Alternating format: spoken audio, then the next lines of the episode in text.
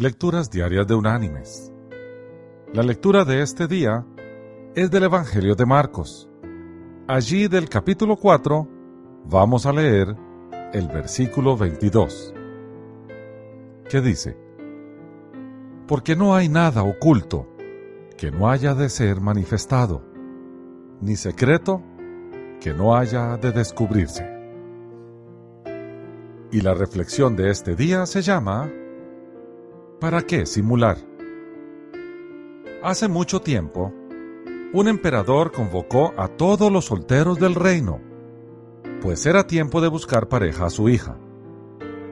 Todos los jóvenes asistieron y el rey les dijo, Os voy a dar una semilla diferente a cada uno de vosotros.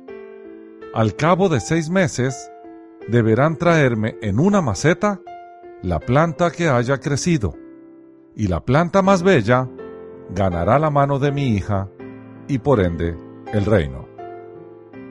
Así se hizo.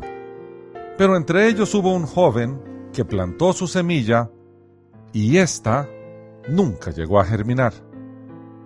Mientras tanto, todos los demás participantes del singular torneo no paraban de hablar y de mostrar las hermosas plantas y flores que iban apareciendo en sus macetas. Llegaron los seis meses y todos los jóvenes desfilaban hacia el castillo con hermosísimas y exóticas plantas. Nuestro héroe estaba demasiado triste, pues su semilla nunca llegó a dar señales de vida, por lo que ni siquiera quería presentarse en el palacio.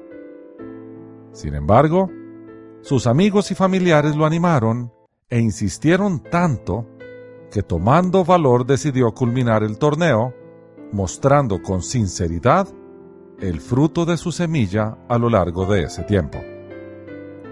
Todos los jóvenes hablaban de sus plantas y al ver a nuestro amigo soltaron en risa y burla. Fue en ese momento cuando el alboroto fue interrumpido por el ingreso del rey. Todos hicieron su respectiva reverencia mientras el soberano se paseaba entre todas las macetas admirando los resultados. Finalizada la inspección, hizo llamar a su hija y llamó de entre todos al joven que llevó su maceta vacía. Atónitos, todos esperaban la explicación de aquella acción. El rey dijo entonces, Este es el nuevo heredero del trono y se casará con mi hija pues a todos ustedes se les dio una semilla infértil, y todos trataron de engañarme plantando otras plantas.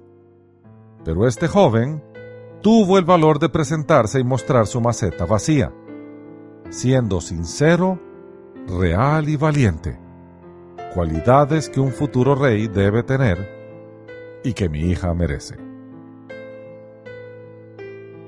Mis queridos hermanos y amigos, cuando nos acerquemos al Señor, mostrémonos tal como somos.